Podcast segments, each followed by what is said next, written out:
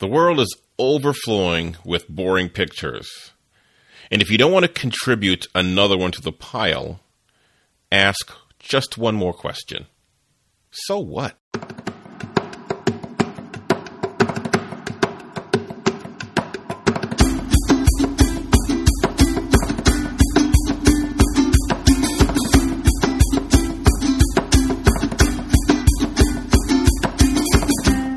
Welcome to Shutterbug Life Podcast. If photography is not just something you do, but who you are, this is a place for you. In this podcast, we talk about everything you need to be, do, or have to reach your true potential. Let's celebrate the creative photographer's lifestyle with your host, my dad, Linford Morton.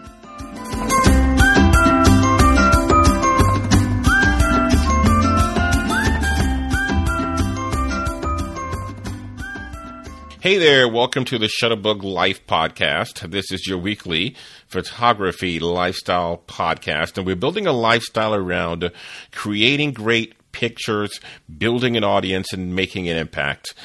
And that's by selling, sharing, or showing your work. I'm Linford Morton, your host, but of course you can call me Lynn, and this is episode 87. And today I want to use, I want to talk about the so what factor. The so what factor, which is, I don't know, a question and or uh, a way of thinking about your photography that gets you past the boring pictures into images that really have just a bit more impact, to use a word from our intro.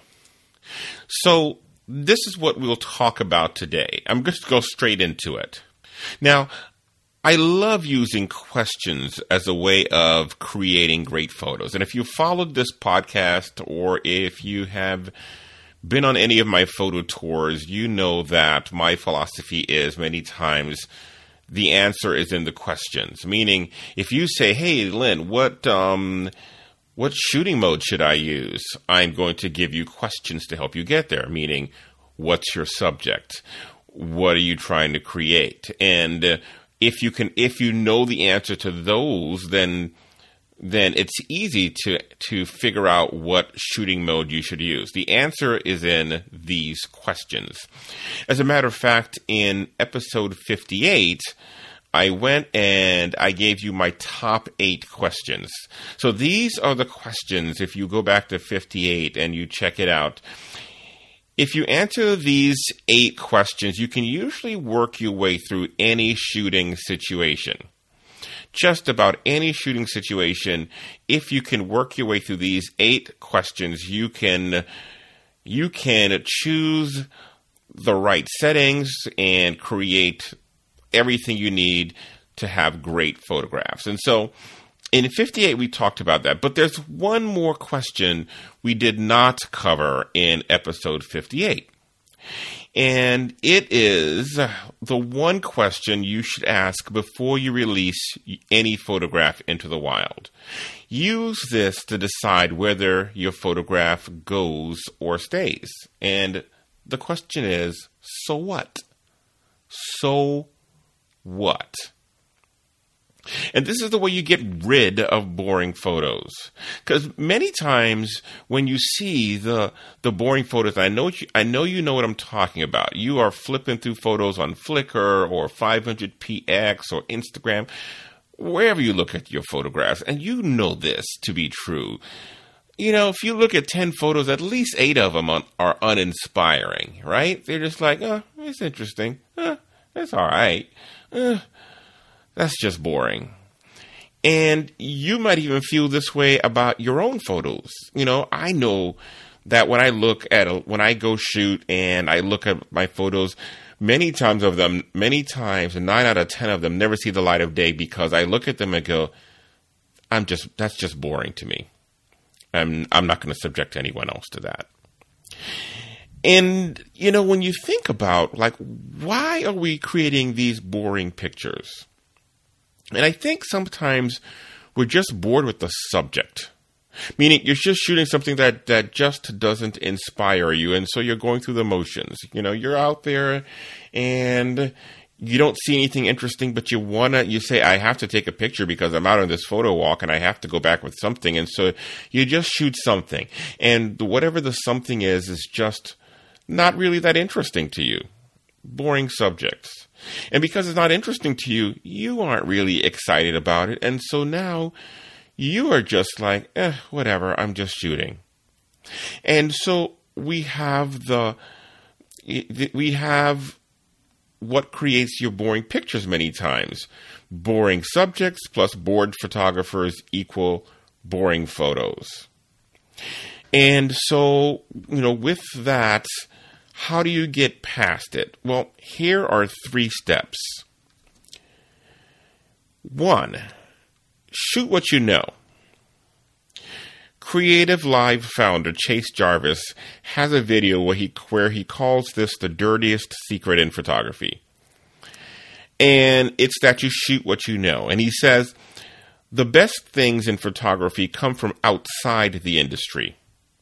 If you only look within your industry for inspiration, then you're going to be just like everyone else, and that's the definition of a commodity.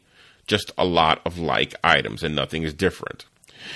And so if you are finding yourself bored with your photographs, you might look outside of photography for inspiration. Meaning, if you're only looking for inspiration in 500px, then you're getting inspiration from what everybody else does, and you go out and create what everyone else creates, and there is the perpetual cycle of boring. It's the same as everybody else.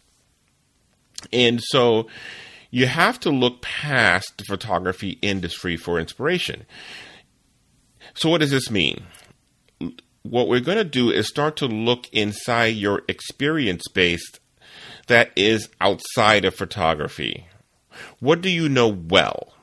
And go back and now start to take an inventory of the things you know well. You ever see like when somebody really knows some something well and they're looking at it, how they can always point out nuances to you.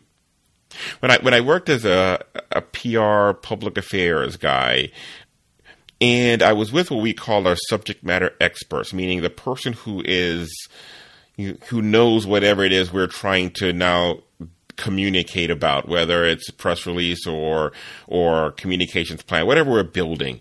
There's always a person who knows it very well, and, and at some point we're going, we start picking their brain, trying to figure out, okay, what what do they know, and where can we get the angles to tell this uh, compelling story. And one of the things I always liked is like if you're standing with somebody who's looking at something and they are an, are an expert, ask them, what do you what do you see when you look here? Because invariably they always see something so much differently and so much more nuanced than I do. I'm remembering this specific situation. I was, I was, you know, doing public affairs for this organization that was in the fuel, um, purchasing and transportation business, meaning, you know, they bought all the fuel for the armed forces and they moved it there and they set it up and they went through all this, um, logistics to move petroleum. And I'm standing with one of the colonels one day, and we're looking at a bunch of, of logistics um, army army soldiers setting up these bags where the fuel would be in on the battlefield. They're setting it all up, and I'm like, "What do you see here?"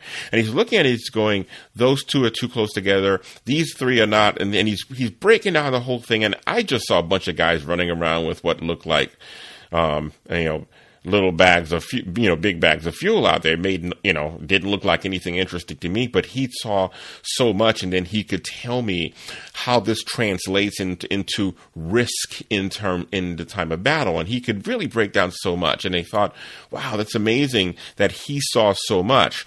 When you know something you see it in a much more sophisticated way than the average person. What do you know that you could just look out and see in a more sophisticated way? You know, I'm I'm a photography coach, and so for the last six years, I've been watching people take pictures so that I can give them feedback and give you feedback on what you're doing well and what you can do to improve. And so, you know, I've reached this point that from a hundred feet away, I can watch you taking a picture and and see whether or not it's going to be a good one, you know, or not. In in most cases, because I'm used to, to sort of looking and diagnosing these kinds of things. When you know something, you see, you, you see it differently. And think about the things you know. My 17 year old son is really into cars and we can just be outside walking, watching a car go by, and I'll just see a car go by, and he will give me, you know, history and in specs and everything on this car at just a glance. He knows that space very well. So then, how does this now translate to your photography? Let's go back to my son. I like to use him as an example because I keep telling him if you ever decide you want to photograph cars, you will be at, a, at an advantage because you will see, know, and understand it so much better than the average person.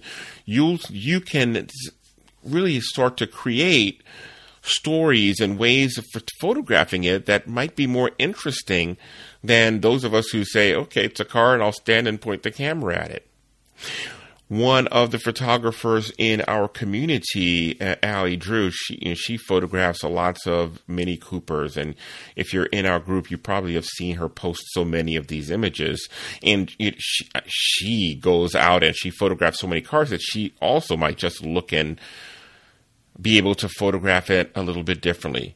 You ever see somebody who really knows like flowers or just p- pick your subject they see it differently, and so they can bring a level of nuance to their photograph. So, what about you? What do you know very well outside of photography?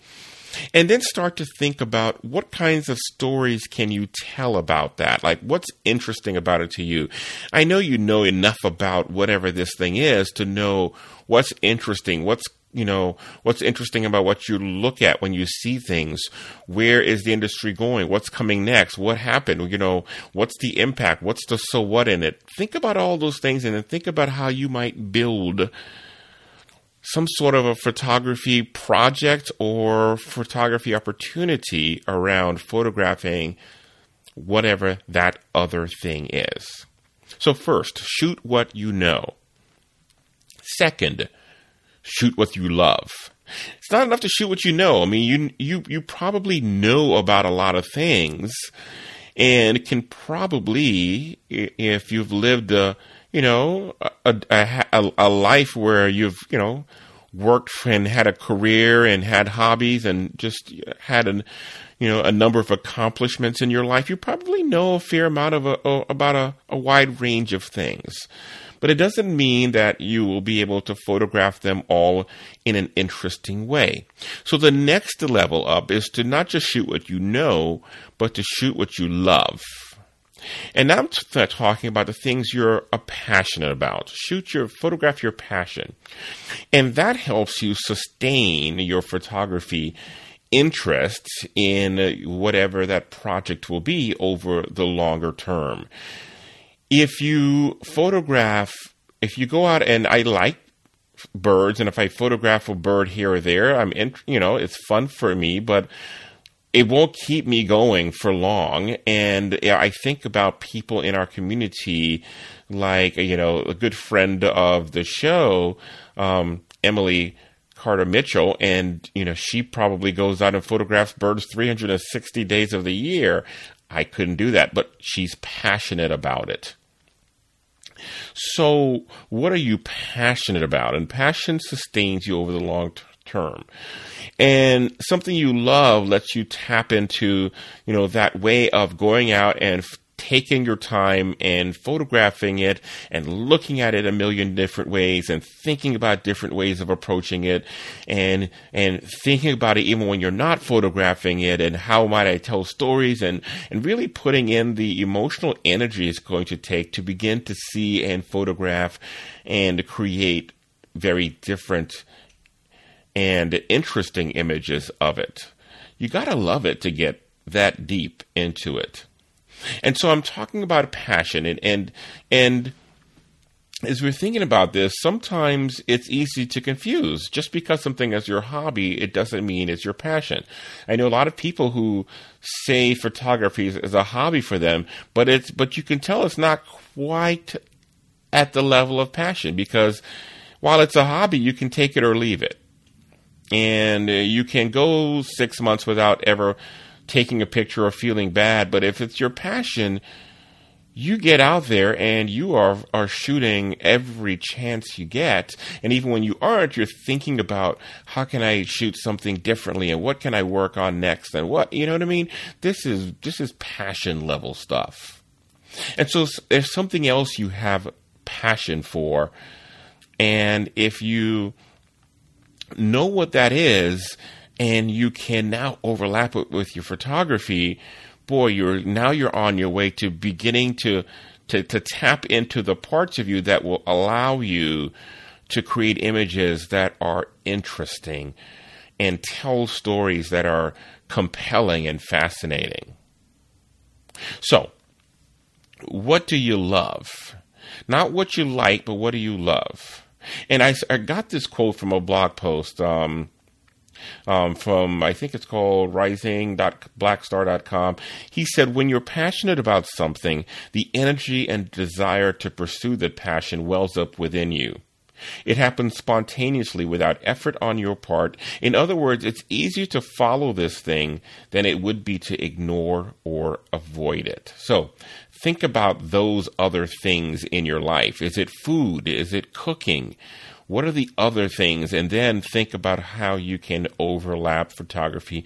One of the members in our mem- mentoring club, um, Gesa, has is passionate about cooking and food, and this is what she takes pictures of. And so, you know, within the club, we all know that this is where her passion is, and as a result, she is going out and beginning to to really focus in on that. And and as a result you see the the result in the photographs she takes are much you know not just technically proficient but but more interesting. And they're always tasty looking and yummy and and uh, make you want to eat. So this is what you get when you shoot what you love. And then the third part is show us why you love what you love. And uh, so this gets us to that that next level where we go even deeper. We love it, but but why do you love it? Like now you have to sort of tap into yourself, like and and start to be more introspective and reflective. Like, why do I love this? Like, what is it about this that I love so much about? And try to tell those stories, and, and that gets you the easiest path to really now beginning to find that thing that that is it within you I love this, and here's why I love it. And if I can tell that story, if I can find a way to illustrate that with my camera, then I'm telling something that I'm that's I'm interested and passionate about, and I'm showing why I'm passionate about it, and I'm tapping into those feelings. And it's hard for you not to begin to have that start to come through your photography, start to translate into what you do. When you start photographing something you love and really tapping into why you love it, it starts to show in your work. And when you do that, now you're on your way to getting past boring photos. Boring photos come when you shoot something that you, you don't care about and you're bored when you're shooting it, and so as a result, the pictures are boring. But now start trying to look for things you know, and then within things you know, the things you're passionate about, and then now that you've tapped into that, showing why you're passionate about it will get you to the place where you can begin to start creating images with even more wow. So, what's interesting and unique about these things to you and photograph them and and now you're thinking uh, even when you're not shooting about what this is and how you can tell better stories and then when you you get your camera in your hand you're looking for different ways of creating and you're experimenting more and because you've tapped into something that really uh, is important to you, something that you really love, time flies by and you can you, you can continue working and working on this stuff and building it. And when you do, you're going to find yourself getting to a place where you are now creating images that people want to see, that people will want to follow, that people will want to engage in. And you're getting even closer to creating images with impact.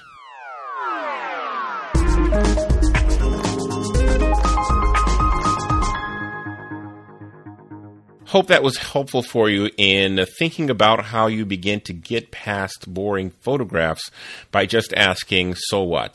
And uh, the so what factor is overcome, of course, by those three steps. Now, here's another way to overcome boring photos. You want to be more deliberate in the way you compose and the way you see creatively. And I am so happy that I just completed a an online training course uh, called Creative Composition Intensive. And it is and it's really intensive. It's a master class on the one essential skill that you need to master if you want to be able to take more interesting photos. Now, we're talking about the skill now, and this is composition. And composition is is one is that skill that will work on just about any camera because no camera can do it for you. Doesn't matter what camera you have, the camera can't help you with composition. You have to be able to master this yourself, or you can buy a $6,000 camera and waste $6,000 if you don't know how to see and compose creatively. So I've created this workshop that will, an online workshop that you can work at your own pace. It takes you through five modules. First, we talk about three principles that you need to master in just about any photograph if you want to begin to um, to compose better. And then we talk about how you'll use this when you are out shooting, meaning what are the steps you'll take to get you get yourself to more creative pictures. It's a process. You, there's a process you can literally follow to help you begin to see and shoot and find more creative approaches. And I, we go through that in the second module. The third module, eh, we, we, we talk about the tools and uh, the techniques you will use to create better better composed images. Of course, you know there's a toolbox that you'll you reach into, and the better you know those tools, the more you'll have, and the more of them you have at your disposal, the the the better you will be when you're out shooting. And now you have to think about what you might do next to create the the next great image. Uh, number four, right, I'll, I'll go with you and to, looking at some challenging situations. Like I, I, some sometimes if there's a clear leading line, it's easy how you'll compose it. But what if there's nothing there? What do you do next? And so I take you through one of the, a number of those situations, including some situations sent in by know, one of the the listeners here. And then finally, we will close by looking at people who do it well. We're looking at, at some inspiring examples of great composition. And uh, so we will learn from the folks who do it well why their images work and what we can take away from that to do it well. And so we have all of these things going on, and you can you can see them all for yourself and uh, follow along and you know there's some bonus material built in as well. But we have just a lot of my best training material on composition. And if you want to to really learn to to really change the way you see and compose images almost overnight then this is available to you. Go to composition composition.shutterbuglife.com. Composition.shutterbuglife.com. And that will get you into the new the training opportunity. All right? Thank you so much again for sticking with me and I hope that you will use the so what factor and those three steps to help get yourself into creating some less boring and more interesting photographs. All right? That's it for this week of the Shutterbug Life podcast. I'm so glad that you were with us today. Remember, if you want to stay in touch in between episodes, you can uh, join our Facebook group. Go to fb.shutterbuglife.com and it will take you to the Shutterbug, um, the Shutterbug Life Facebook group. If you are hanging around Washington, D.C. and New York City. We've got meetup groups in both of those cities, and you can come on out and uh, join us in one of our free and fun workshops. And of course, you can come and join me on any one of my photo tours. I have my spring photo tour in New Orleans coming up pretty soon. It's going to be this spring and. Uh, I think March 30 to April 3. And this is when we take three and a half days and we go all over New Orleans and we find so many great photo ops from the French Quarter to out on the bayou to um, some of the historic neighborhoods, people photography. Um, photographing buildings and architecture and all kinds of nature and wildlife. You just get to see and photograph so many different things. Go to shutterbuglife.com forward slash New Orleans and uh, learn some more about it and to see the video we have from last spring's um, class. And you can see some of the kinds of images that you can photograph. And oh, by the way, f- through the month of December, we still are, are, are in early bird pricing. So you can take $100 off by using the discount code EARLYBIRD. Discount code EARLYBIRD will save you instantly $100 on your um, when you register. All right. So again, thank you so much, and I'm looking forward to talking with you again on the Shutterbug Life podcast. Wherever you go this week and whatever you do, enjoy your Shutterbug life. Take care.